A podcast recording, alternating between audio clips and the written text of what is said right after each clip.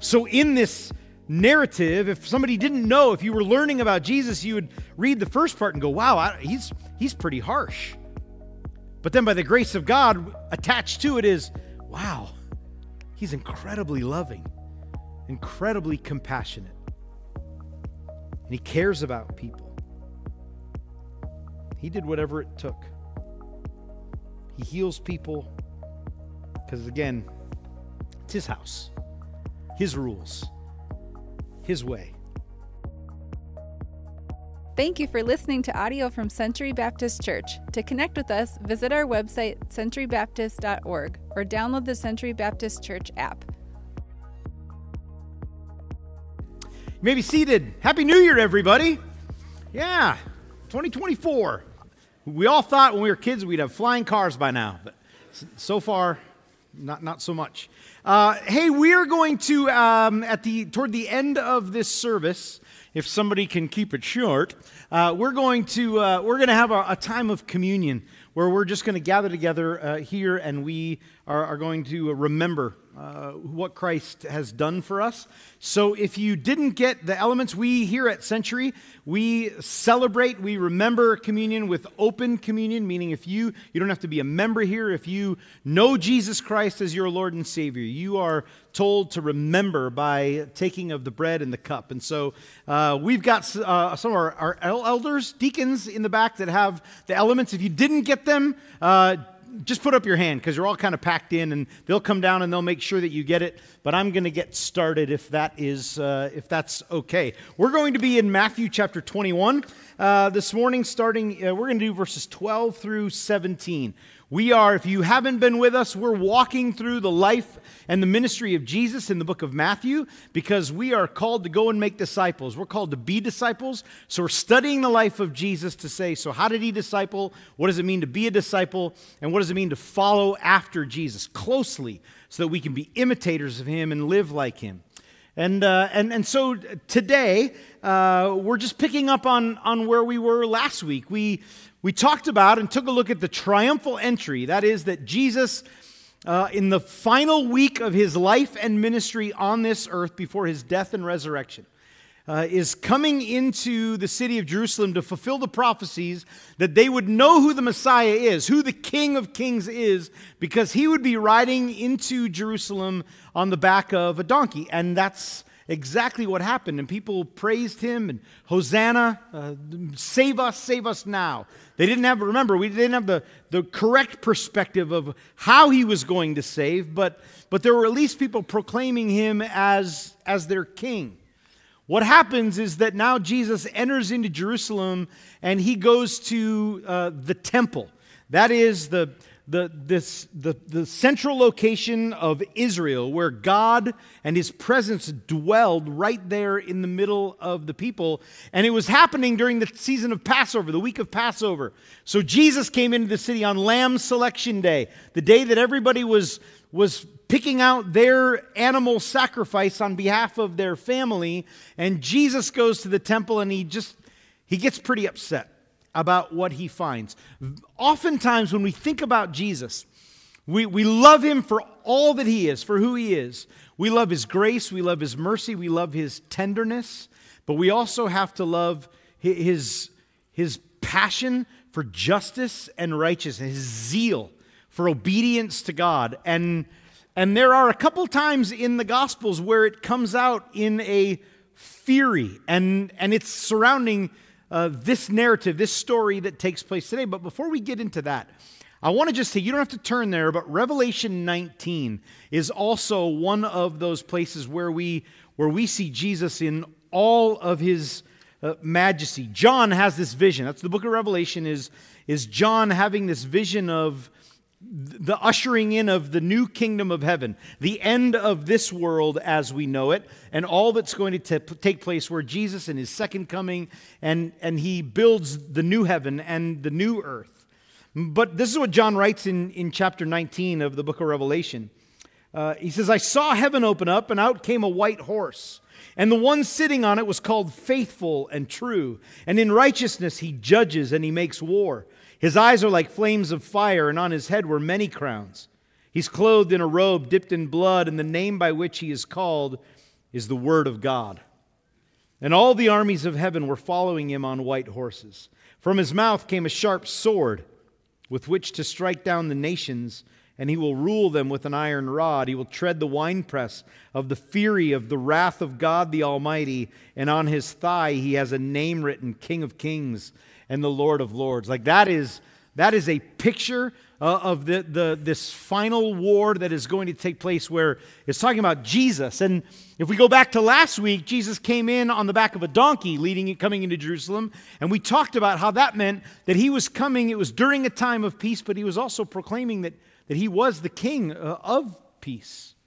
That he, and we all know this, that, that he, he doesn't come to make war uh, uh on, on earthly kingdoms in a violent way. It says that Jesus came, he came to bring peace. And the way that he brought the greatest peace was that we're going to recognize this morning is that he, he won the battle by laying down his life, offering himself as a living sacrifice. John then tells us, but in the end, uh, Jesus is going to come uh, on a white horse he is making war against the enemy, and once and for all, he is making all things new. Jesus, in all of his glory, all of his majesty, he's not a passive king. He makes things right. He hates sin. He detests disobedience. And he has the power to do something about it. So, at the beginning of this Passover week that we're studying, Jesus enters the temple, and, and a small taste of that holy justice and righteousness is experienced by everyone in the temple. This is what it says in Matthew 21, starting in verse 12 and going to verse 17. If uh, you are willing and able, let's stand and just recognize this as God's word. Jesus entered the temple and he drove out all who sold and bought in the temple. And he overturned the tables of the money changers and the seats of those who sold pigeons. And he said to them, It is written, My house shall be called a house of prayer, but you make it a den of robbers. And the blind and the lame came to him in the temple, and he healed them. But when the chief priests and the scribes saw the wonderful things that he did, and the children crying out in the temple, Hosanna to the Son of David, they were indignant. And they said to him, Do you hear what these are saying? And Jesus said to them, Yeah. Have you never read, Out of the mouth of infants and nursing babies you have prepared praise? And leaving them, he went out of the city to Bethany and he lodged there. This is God's word. You could have a seat. Let's, uh, let's unpack this just a little bit. My, the title that I have for, for today's text is To Lead Like a King. But understand this this is not a lesson in leadership today. This is a lesson in our greatest leader and how he led. If you can take away some leadership, uh, I, I guess, tips from it, but that's not the intent. What I want to do is just for us to see in this series that Jesus is our king, that we see him leading like the king that he is. And, and so, just to break down this text a little bit, just to help uh, understand there are a couple other times in the Gospels uh, where this same event is mentioned, just as we always talk about, from a different author, from a different perspective for the audience that is hearing it. So Mark talks about it, Mark chapter 11. Luke talks about it in Luke chapter 19. And so I'm going to be pulling in kind of, you might go, well, that wasn't really mentioned in that text. It's because I'm pulling in and bringing all three together. It's also not the first time that Jesus does this. Because if you look and you read, you look in the book of John, you find a, similar event taking place in John chapter 2. And this is taking place at the end of Jesus' ministry uh, here on earth. At John chapter 2, I mean, it's right away at the beginning. It's because there's two different events. Jesus basically.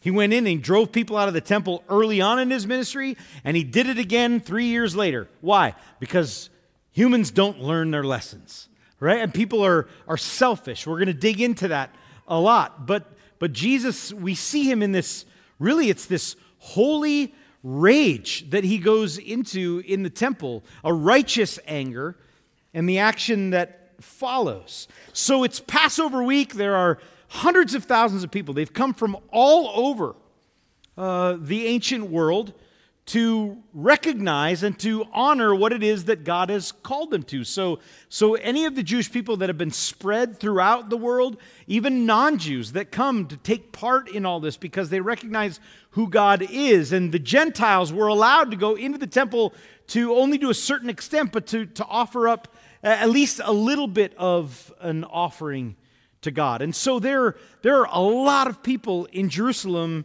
when this is taking place. Um, and uh, John, as I said, tells us uh, about Jesus early on going in and clearing out the temple.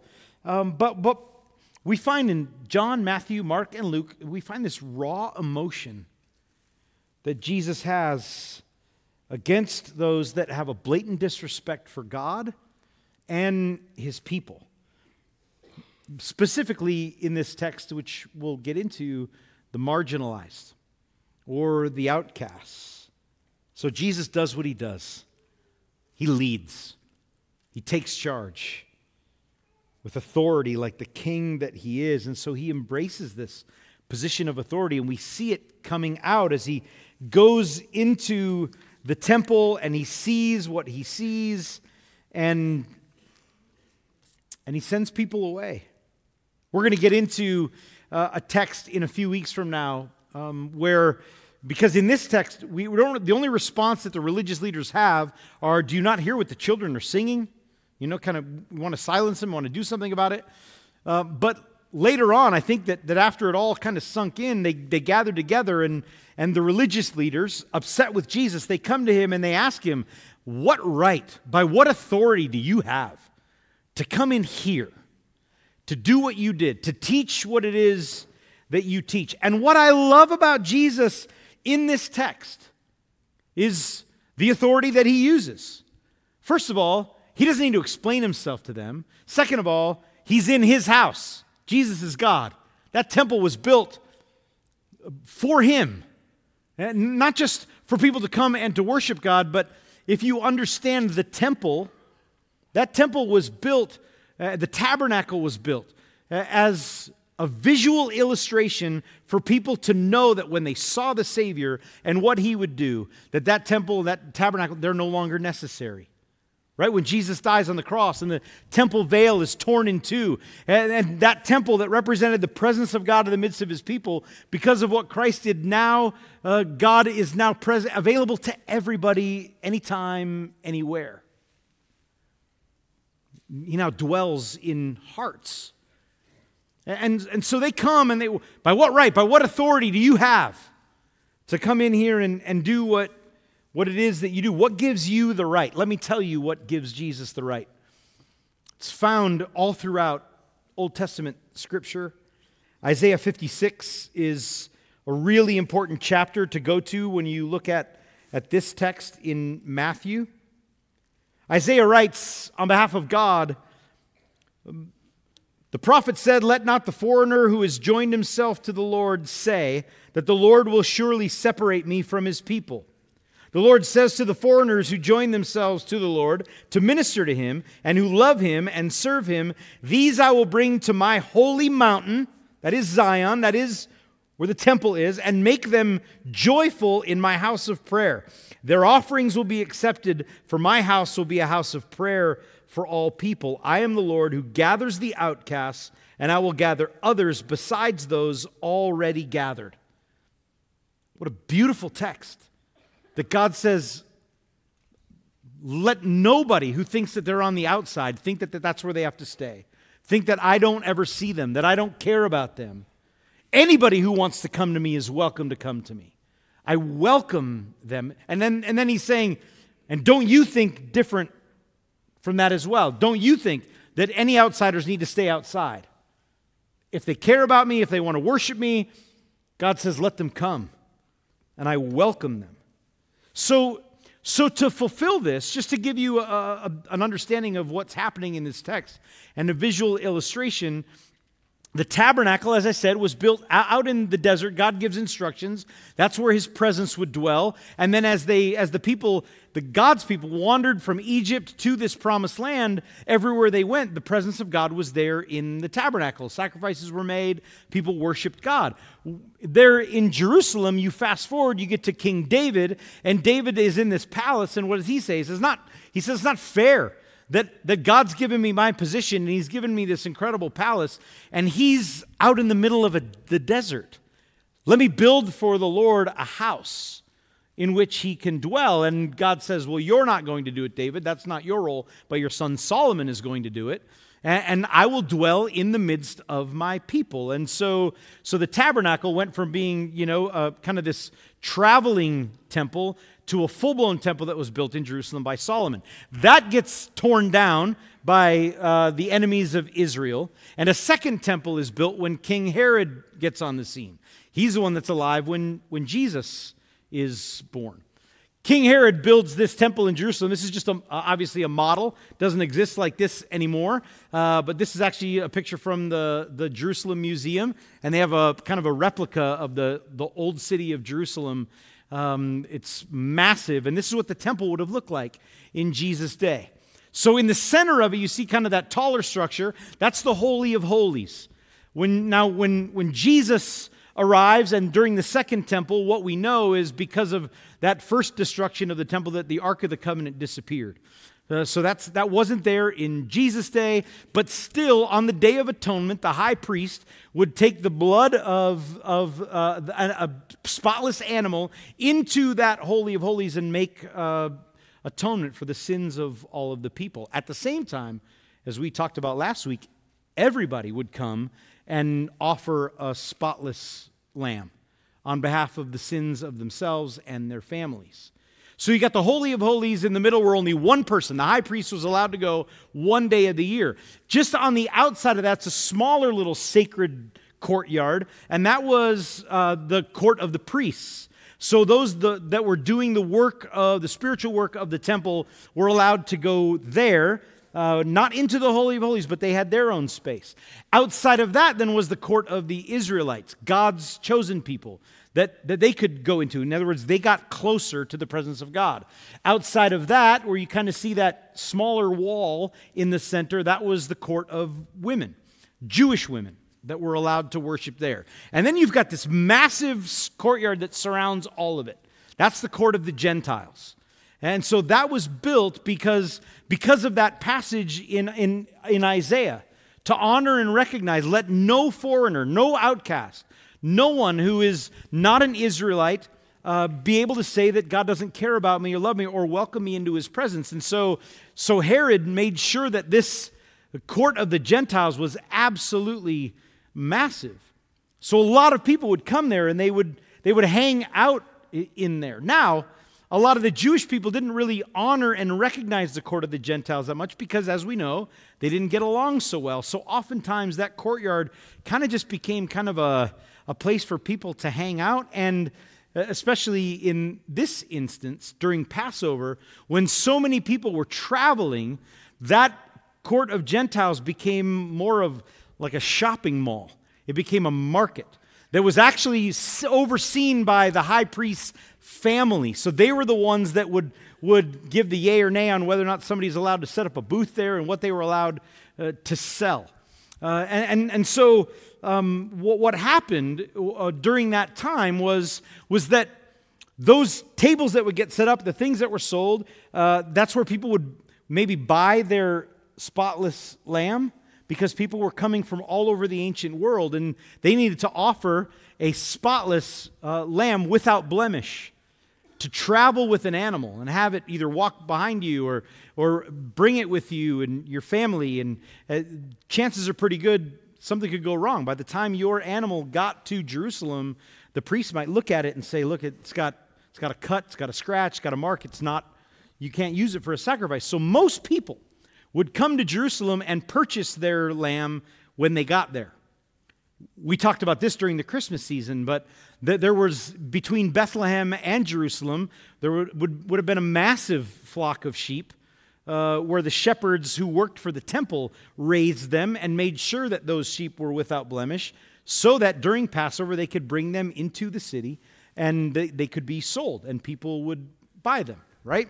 So, so that was taking place. But then also, what you find in Leviticus chapter 5, it says, But if, if someone is too poor, if they can't afford a lamb, then God says, then then the acceptable sacrifice for them is either two doves or two pigeons. So you, you could offer two birds. So when we read this text that Jesus comes in and he sees what's going on, now understand this that because uh, you got to take your theology deeper than this, but it sometimes, you know, when I was a youth pastor and the kids would be like, yeah, we're selling we're selling, we're having a bake sale to, to raise money for our mission trip. People like, oh, Jesus turned the tables over in the temple because people were selling. That's terrible theology. Okay, it has nothing to do, nothing to do with that. We, Jesus comes in and he sees, what does it say? That whose tables does he turn over? The pigeon sellers, the people that were selling to the poor. Why? Because they were taking advantage of them. That's the understanding. Is that is that they were they were jacking up the prices uh, on, on, on the poor. And, and at the same time, he turns over the tables of the money changers. Because, again, uh, God in his temple, his expectation, as again, he's, people always think, like, why did God have such high expectations? Because he's holy, he's perfect, and he sets a standard that is incredibly high. Because he wants people to understand that Jesus is the blameless, spotless lamb. That the standard is high. You have to be holy. But I can't be holy. Well, that's the standard. Well, then how can I ever be in a relationship with you, God? Well, perfection. So Jesus is our perfection. So God sets the standard high. The offering that was accepted in the temple when people wanted to bring uh, money and, and give it to the Lord, uh, foreign coin um, was, was a mixture of a lot of different metals. And most of the coin that would come from outside of Jerusalem uh, was made up of up to about 60% silver. But the coins that were used in Jerusalem, the Tyrian drachma, were 90% silver. And so any foreigner that wanted to come and wanted to exchange their money to give a temple uh, offering, they had to exchange their money for money that was acceptable. Problem was is that they too were being upcharged by the high priest's family. So somebody was making money off of it. You can see why Jesus got so upset. It wasn't because, well, well it partly was, we'll get to this, that, that people were selling in uh, the court of the Gentiles, but they were taking advantage of, of the poor, taking advantage of those who, who couldn't speak up for themselves. And he gets a little bit uh, upset, uh, I would say. And, and if you go back to God's instruction, back to Isaiah chapter 56, uh, where, where in verses 3 to 7, uh, God says, I don't want anybody to think that they're not welcome, that, that, that, I don't care about them.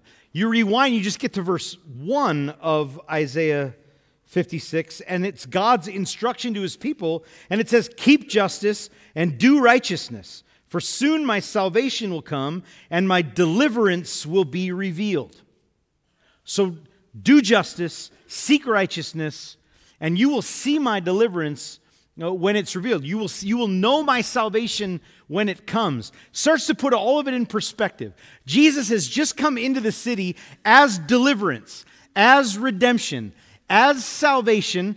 There was a crowd out there, but not a, not a huge crowd enough that, that the people in the city, remember, were going, Who is this guy? What are people saying? They didn't fully understand it. But, but Jesus goes to the temple where the people that were there should know what the prophet had spoken of on behalf of God to say, Always seek justice, always do the right thing, don't oppress people, and you will know salvation when it arrives. And, and we know, we'll get into this, but Jesus wept over the city of Jerusalem because he said, If only you would know that salvation has come to you today.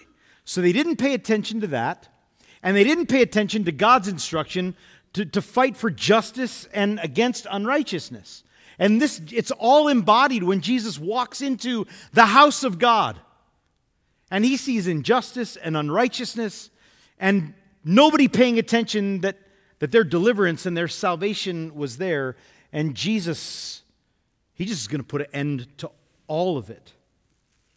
He starts turning over tables. He sends everybody out.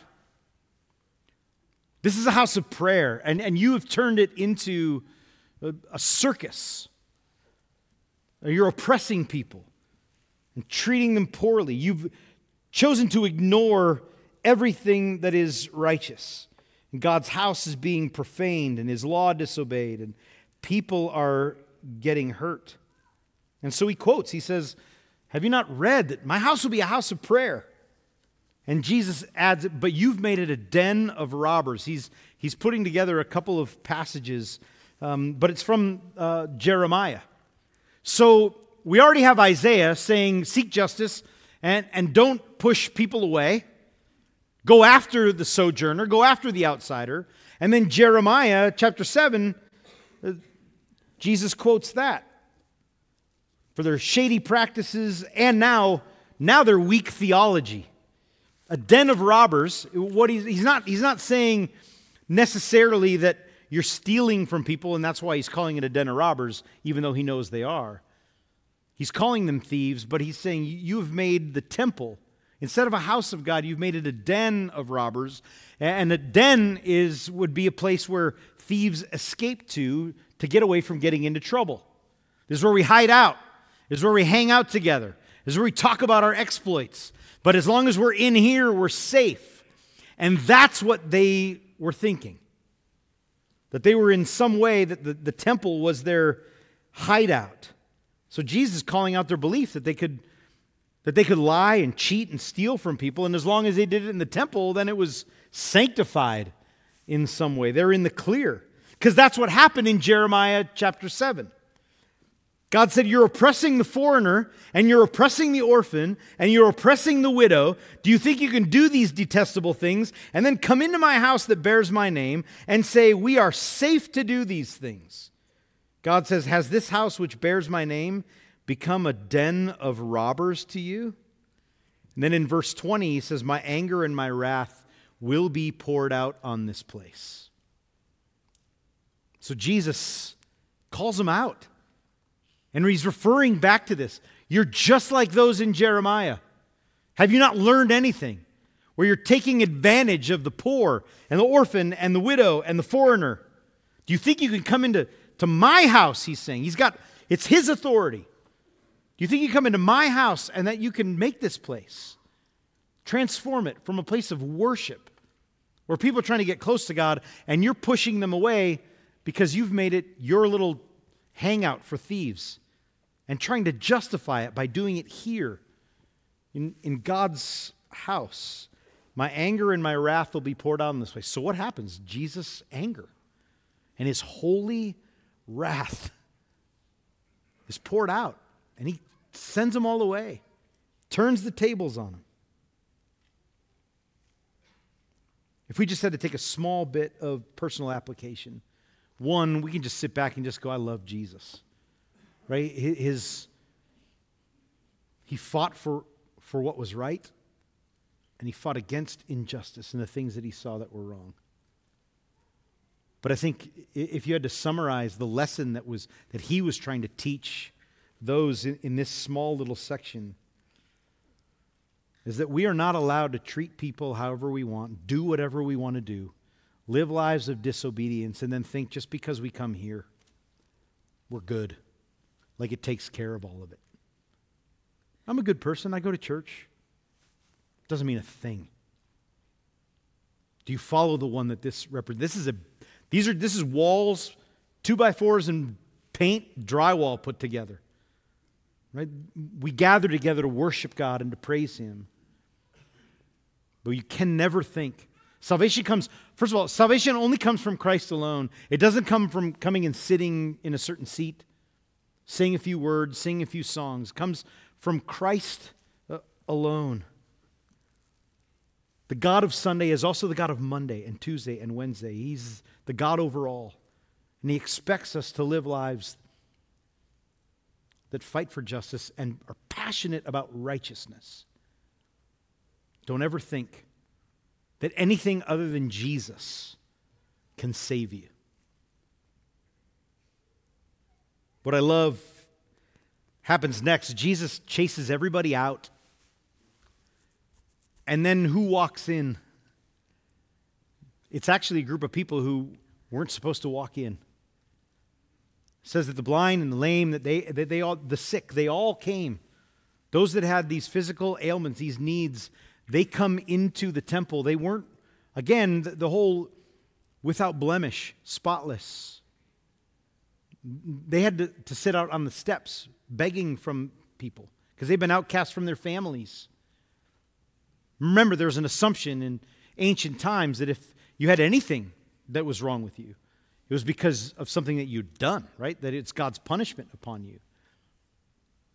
And and Jesus sends everybody out, and you can I just can only imagine what's going on in the minds of people who've always felt like outcasts. That, that they, they see Jesus and they hear him fighting for those who, who can't fight for themselves, and they just know that's our king. And so they, they break the rules and they go into the temple. And Jesus lets them come. Not only does he let them come, he welcomes them and he heals all of them. He is making an incredible statement about who he is, about his authority, but then also we have this, this flip of he, he can be angry and he can make things right in his anger, and then he can be the most tender and compassionate of anybody else around. That's our King. That's our Savior. That's how he loves. He showed compassion. That's who Jesus. Mark Mark six thirty four um, shows Jesus' heart as he he looked upon the crowd, and it says that that his heart broke for them because they were people without purpose and, and they were confused. They were like sheep without a shepherd. And so he he enters into their life. Luke 15, as Jesus is teaching, is the people, and he gets the parables. He just over and over again, one story after the next story of the lost coin, story of the lost sheep, story of the lost son. And it's all about I'm coming for you. I will find you. I will welcome you home. I'll bring you back to me. Jesus is compassionate, he cares about people's hearts. So, in this narrative, if somebody didn't know, if you were learning about Jesus, you would read the first part and go, wow, he's, he's pretty harsh. But then by the grace of God, attached to it is, wow, he's incredibly loving, incredibly compassionate. And he cares about people.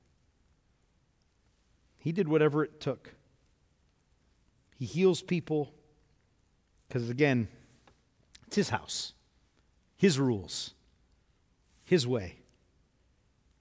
And he knew that God had promised that if there were ever injustices shown, he would destroy the building, God said in Jeremiah, for the sake of the people. Well, the building doesn't exist anymore, it's not necessary. And they tried to destroy Jesus because of his authority and who he was conquered death, conquered sin, offers us life. He cares about our lives, the hearts of people. He serves with compassion. And then he, he just rose above opinion. That's what we need. Right? That, that's, we, all, we all need that in a leader.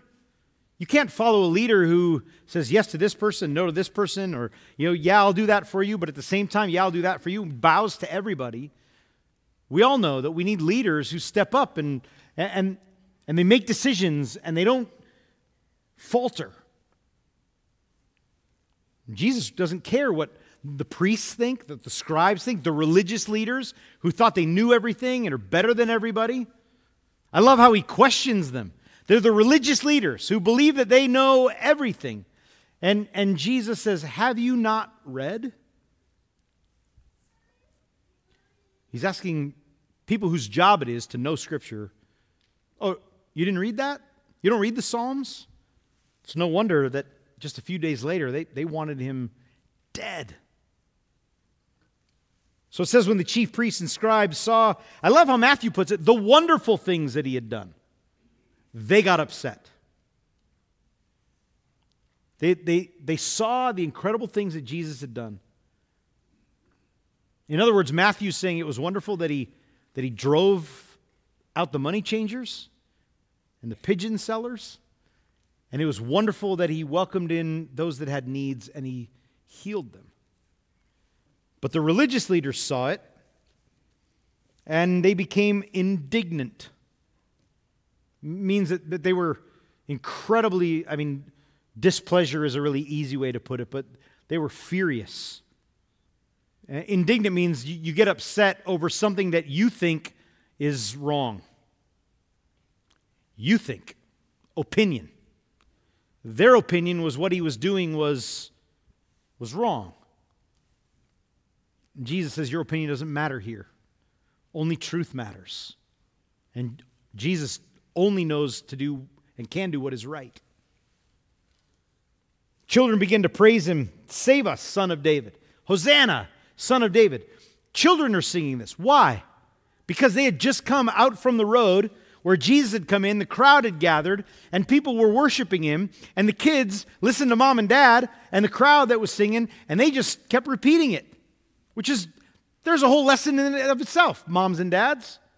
Your kids will repeat what you do. They will worship the God that you worship. They will worship in the way that you worship. And so they're, they're just singing this song. Probably just walking. They might not even know what it meant, but they're singing it. It's interesting that the, the, the, the, the, the priests call them out here in the temple about it. And, and in the triumphal entry, as Jesus is coming, Luke tells us that the people uh, are, are singing and praising him. And, and it was uh, the Pharisees that came and said, You got to tell these people to be quiet. They don't even know what they're saying. They're going to they're to cause chaos. And what does Jesus say? Jesus says, I could tell them to be quiet, but uh, even the rocks are going to cry out. Right? Because today is the day and it needs to be proclaimed of who I am. And God's going to, God's going to let that message go out. In this instance, they, they say, Do you hear what they're saying? And Jesus says, Yes. Have you never read out of the mouth of infants and nursing babies? You have prepared praise. He's quoting Psalm chapter 8, verse 2. I love, again, the only words Jesus speaks in this entire text is just scripture, it's just truth.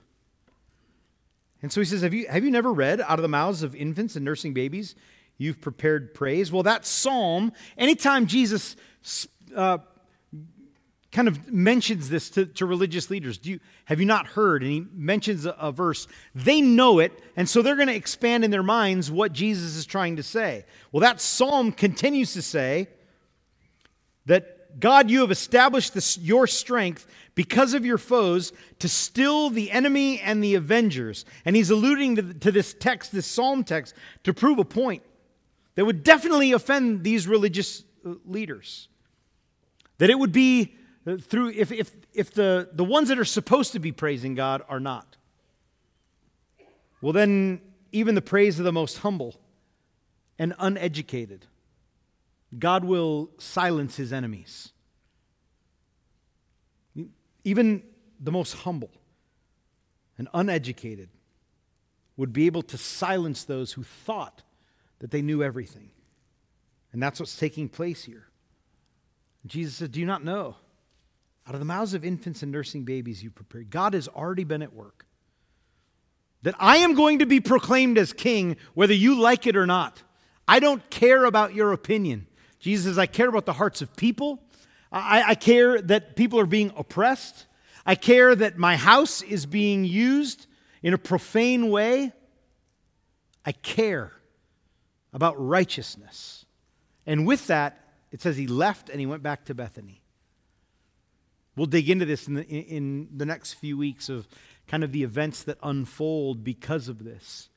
But for today, as we prepare our hearts to go to a time of just remembering what it is that Jesus did for us at the end of this Passover week, my prayer today is one, that this text would just make you kind of sit back and go, I love Jesus. I mean, he fights for people, he cares about people, he cares about what God cares about. He, he has a passion for righteousness and holiness. And I would just say that if, that if he's your king, then you would desire all of those things as well. Let's pray. Father, thank you for your word. There are, there are passages, God, that we read that take us deep theologically, and there are passages that take us to these moments where we just, again, get to see how your son lived a life that, that we're, we model, a life that we follow, and we find a king that you sent us uh, that, that we can't help but fall in love with. Help us, God, to fall in love with you more and more each and every day. Amen.